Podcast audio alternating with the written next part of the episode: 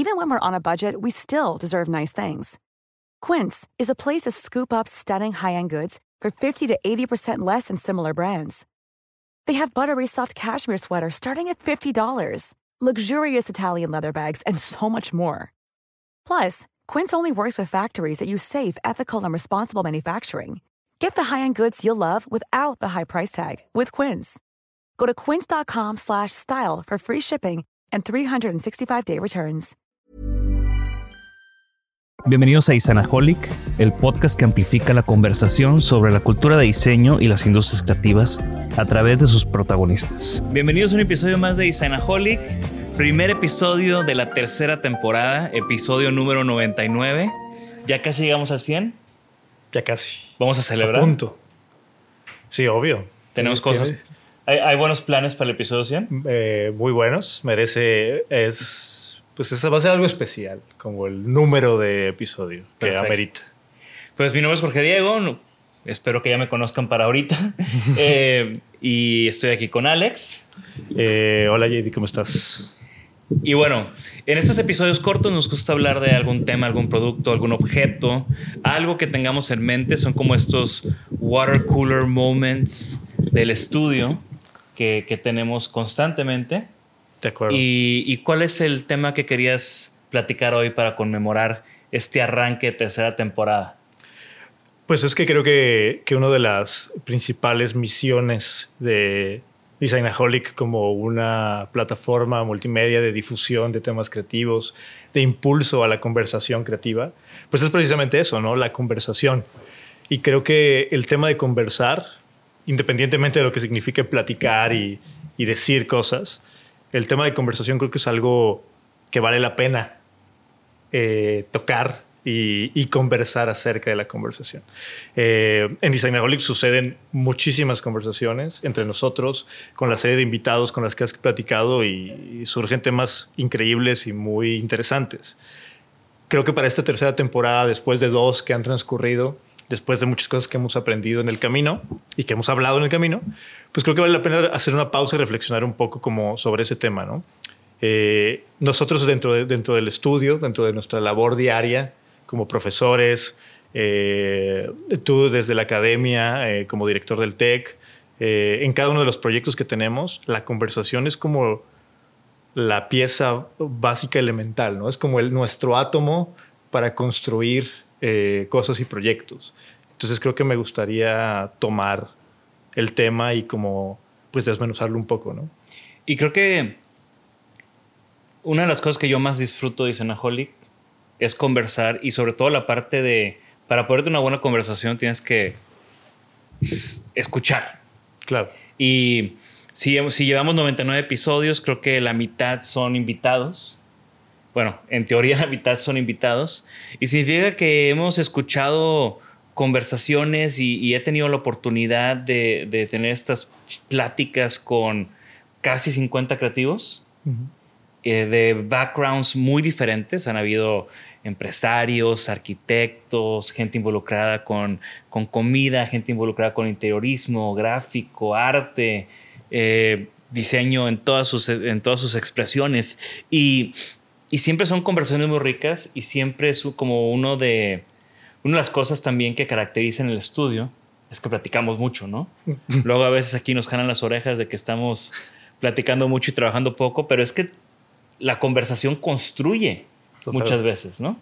De acuerdo, o sea, como, como tal, como concepto elemental, pues todo existe a partir de la palabra, ¿no? O sea, si no, si alguna vez escuché y en una, en una conversación que tuve, eh, surgió este esta, eh, esta frase que decía que lo que no puede ser descrito no existe. Y pues es real, ¿no? O sea, ¿cómo, cómo, cómo dices algo si no es a través de la palabra, ¿no? ¿Cómo nace algo si no es a través de la palabra? Y luego las palabras se juntan y construyen ideas y, y construyen, las ideas construyen conversaciones. Y creo que eso es lo que construye y fundamenta a Designaholic, ¿no? Entonces, eh, como dices, has, ha pasado mucha gente por aquí, nosotros convivimos y platicamos con mucha gente cotidianamente y algo que es importante es que a pesar de ser creativos, a pesar de tal vez tener muchos intereses en común con, los, con la gente que nos rodea, pues somos individuos distintos, con pensamientos diferentes, con con historias de vida distintas, con preocupaciones eh, y, gustos que, pueden variar. Y precisamente de la diversidad se construyen las grandes ideas, ¿no? de, confrontar opiniones diferentes, incluso contrarias. A ti, a mí nos pasa todo el tiempo en el estudio. Muchísimo. o sea, pensamos de manera, coincidimos en bases y principios y muchos de los valores, fundamentales y valores. Pero finalmente, cuando una idea se pone sobre la mesa, lo que está sobre la discusión y sobre la conversación es sobre la idea. ¿no? Y creo que algo que, hacemos muy bien en el estudio y a mí me enorgullece mucho eh, platicarlo hacia afuera, por ejemplo, en la, en la universidad cuando doy clases, etcétera, es eso. Creo que tenemos una habilidad importante para desprendernos de nuestro capricho personal y conversar acerca de una idea, ¿no? Se pone sobre, sobre la mesa la idea y nosotros como personas, individuos y gustos nos hacemos un poco a un lado lo que se puede, porque es, es imposible que no exista un sesgo cuando decimos una opinión, pero en la medida de lo posible tratamos de hacerlo, ¿no? Cuando, cuando investigamos y vamos a platicar con usuarios de cierto proyecto, lo que tú decías es fundamental, ¿no? Escuchar. Escuchar y tratar de entender lo que la otra persona siente, lo que la otra persona piensa, por qué lo piensa, de dónde viene. Y eso creo que se traslada a muchas circunstancias de nuestra vida. Eh, en nuestras relaciones de amistad, de sociedad, de, familia, de pareja. Eso se puede trasladar, ¿no? Pero pues, la parte fundamental es la conversación.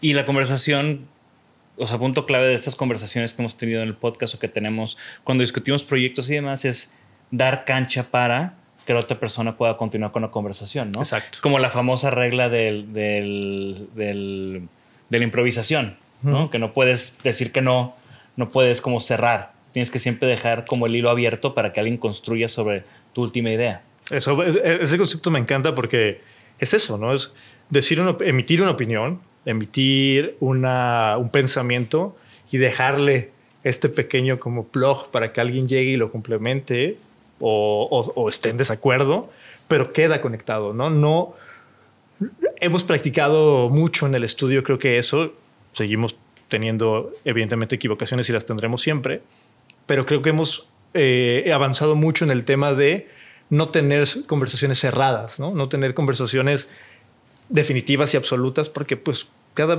cada vez que, que avanzamos, me encanta ese pensamiento de cómo sabes que te haces más sabio, es reconociendo que sabes menos de lo que sabes, ¿no? Entonces, siempre somos eh, muy enfáticos en eso en el estudio, ¿no? Cuando llegamos a un nuevo proyecto es, hay que tener claro que nuestra eh, atención va a ir hacia lo que no sabemos, porque es ahí donde tenemos que investigar e indagar. Y de lo que ya sabemos, pues ya, ya, ya está, ya mm. confiamos. Pero siempre, definitivamente, va a ser más lo que no sabemos que lo que sabemos. Y existe una sed por saberlo, existe una sed de conocimiento y, y, también esa sed de conocimiento pues es uno de los motores principales de estas conversaciones en Designaholic, tanto con los con lo, en los episodios cortos como con los invitados, ¿no? O sea, realmente hay como una intención de quiero conocer, quiero saber, no sabía esto. Y para mí ha sido súper enriquecedor tener a, entrevistar a gente que tengo años de conocer o que tengo una gran amistad y aprender algo en la conversación del podcast. Claro. Es, o sea, es muy revelador a veces, ¿no? Y, y creo que también tiene que ver con cómo estas discusiones tú las vas o cómo, cómo las discusiones se van, eh, van poniendo la mesa para encontrar, para tener estos hallazgos. De acuerdo. Y, y todo parte fundamentalmente de la, de la disposición ¿no? que tengamos como, como personas, como individuos, como diseñadores, para abrirnos a ese tipo de conversaciones. ¿no? Ahora, ¿cómo hacemos esto? un capítulo que tenga un aprendizaje claro para nuestra audiencia. ¿Cómo, cómo, lo baja, ¿Cómo bajamos el balón, Alex? A, algo accionable, a algo que la gente que nos está escuchando eh, pueda aplicar o pueda hacer como pequeños tweaks para tener conversaciones más ricas de diseño. De acuerdo. diseño de la vida, ¿eh? yo creo que aplica para la vida, pero yo creo y he como venido aferrándome a un par de puntos que, creo que son buenos. Los utilizo en mí frecuentemente. Y uno de ellos, el primero de ellos es, y si quieres como que los platicamos brevemente, el primero de ellos es reconocer que lo que opines y lo que piensas siempre va a estar influido por un sesgo grandísimo de tu vida, de tu contexto, de cómo se dio tu origen, de tus circunstancias. Entonces, no es que esté bien y mal, es que está condicionado a tu opinión y lo que piensas y lo que sientes a ese, ese camino personal, ¿no? Esa historia personal. Y eso es bien importante, nada más para complementar o, o, para dar como un ejemplo, ¿no? O sea, si nosotros llegamos con un cliente de mobiliario de lujo y yo no vivo en una residencia de lujo, pues yo voy a tener un sesgo. Claro. ¿no? O si yo estoy haciendo un proyecto, eh, justo ahorita estamos trabajando en un proyecto de mobiliario urbano, de movilidad urbana y de paradas de autobuses y cosas así, pues tal vez yo no soy un usuario frecuente de eso, pero para poder tener una discusión de eso, entonces, ¿qué hicimos? Pues fuimos y agarramos camiones y empatizamos y, o sea, intentas caminar hacia el otro lado para poder tener una discusión desde, desde un punto no tan sesgado, ¿no? De acuerdo. Y que, eh, y que ahorita, por, por, más que, por ejemplo, en mi caso, ¿no? Usé muchísimo tiempo parados de autobús en mi vida. Tiene muchos años que no. Y ahorita, porque fui tres veces, pues creo que lo elemental es reconocer el sesgo que por tres veces no voy a tener el panorama Exacto. completo. ¿No? Es una, es una fotografía de toda una película. Entonces. Pero ya puedes tener una discusión. Exactamente. Y ya con eso, reconocer que tienes ese sesgo ayuda a abrirte a, a recibir más información. Creo que okay. eso, es, eso es el primer punto que diría. El segundo es que busquemos ej ejercitar la incomodidad. Yo lo, lo repito mucho con los, con los, alumnos, con los estudiantes, y es ejercitar la incomodidad. En este caso, en todos los sentidos. En este caso, aplicado a la conversación, es eso. Busca gente que opine radicalmente distinta a ti, conversa, escucha, y en lugar de intentar ganar el argumento y sobreponer lo que tú piensas sobre la otra persona, trata de entender por qué lo piensa. ¿Por qué? ¿Cómo llegó a esa conclusión? ¿Por qué tiene esa conexión de ideas que hace que piense de, de, de, determinada manera o que tenga una opinión sobre cierto tema? Entonces, mientras más nos expongamos a gente que opina diferente, más vamos a ejercitar la capacidad de conversación profunda. Porque si buscamos y nos rodeamos solamente de gente que piensa igual, pues estamos hablando con el espejo, ¿no? Literalmente. Entonces, pues está bien, no, no decir que esté mal, pero no creo que crezca mucho sí. esa capacidad de, de, de, profundizar en la conversación. Sí, y, y, ahí es donde también a veces dentro de una dinámica de equipo tiene que haber un abogado del diablo, tiene que haber alguien incendiario, ¿no? Que, que ponga la bomba ahí y que haga a la gente incómoda. En el estudio creo que a veces es, es, es, adopto yo ese rol. Uh -huh. eh, pero es justamente para eso, ¿no? Como para incomodar, para como sacudir un poco la conversación y para ver qué puede salir cuando la llevas hacia otro lado, que no es como el trayecto natural sencillo, ¿no? De acuerdo. Y la última, el último punto de estos tres que, que venimos hablando, va a sonar medio como, no sé, como medio místico y motivacional, pero no va para allá, sino es creo que algo que sí funciona y, y, y debemos de practicar, que es desapegarnos de lo personal, ¿no? O sea, no todas las conversaciones, no todos los comentarios es un ataque o tiene una repercusión personal, ¿no? O sea, no es contra nosotros. Eh, desapegarnos de esa idea y soltar eso va a ayudar muchísimo a que recibamos nuevas ideas, ¿no? Cuando todo lo tomamos personal, para bien y para mal, creo que frena y bloquea eh, la capacidad de adoptar nuevas ideas y de entendimiento de otras circunstancias. Sí, ese es un tema cultural mexicano, ¿no? Yo he tenido oportunidad de trabajar en Holanda, en Japón, en Estados Unidos, donde las cosas son bien objetivas y si algo está mal se dice, se platica, se conversa y como hay, hay un humo, me distraje porque hay como humo, ¿no? Es que Ay, es el... Cabrón. Está aquí Jorge fumando el vape y yo ve que porque hay humo en la toma, ¿no? Ya no sé ni dónde estaba. Pero bueno, aquí no cortamos, entonces le seguimos. Eh, estábamos hablando de... De no tomar personal las cosas. Exacto, ¿no? y que es un tema cultural y que he tenido oportunidad de trabajar en otros países donde las cosas son súper directas y si algo está mal, está mal y te dicen por qué está mal, ¿no? No es un ataque personal, uh -huh. pero tampoco te lo tomas personal. Y muchas veces también tiene que ver en cómo das esa crítica, uh -huh. ¿no? Sí, o sea, claro. cómo das esa crítica para que tampoco se tome personal, porque muchas veces es inevitable si la crítica viene hacia algo personal, pues no toma todo sí. personal. Eh, y eso es lo que yo también veo mucho con, o sea, creo que como creativos estamos dejando algo de nosotros en cada proyecto, en cada por decisión, por en cada dibujo. Entonces, también ahí como hay cierto apego a las, a las ideas, a, los diseños, que cuando estamos en una dinámica de crítica, es muy difícil no hacerlo personal. Y, de nuevo, yo, yo con, con mis alumnos lo veo mucho. Están muy aferrados a una idea porque tal vez trabajaron días y noches en esa idea, pero al final no es la idea correcta. Y tener esa conversación o poder guiar esa discusión a, poder como abrir el panorama y, ok, no es la idea correcta, ¿cómo lo, cómo lo retrabajamos, cómo lo abordamos de, otro, de, otro, de otra perspectiva? Puede ser muy complicado, pero de nuevo, eso creo que es otro punto muy atinado de, de, este tema de las conversaciones de diseño. De acuerdo. Y pues ya para cerrar, el, el bonus track, ¿qué sería? Yo, yo creo que es en tema de discusiones, hablando en este punto de discusiones creativas sobre todo, aplica también a las demás, es en una discusión el que, el que quiere ganar siempre pierde.